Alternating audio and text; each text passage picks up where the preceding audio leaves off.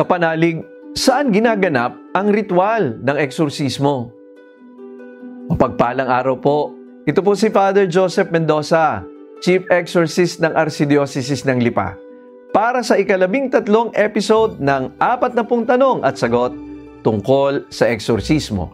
Isang katisismo tungkol sa eksorsismo.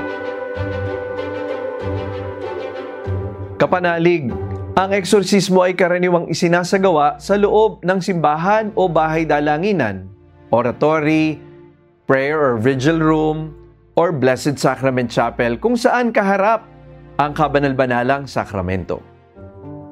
Kapanalig, kailangan ba ng pagsang-ayon ng biktima bago sumailalim sa eksorsismo?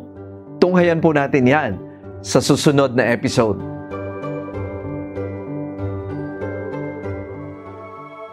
Sumainyo ang Panginoon. Pagpalain kayo ng makapangyarihang Diyos, Ama, Anak, at Espiritu Santo. Amen.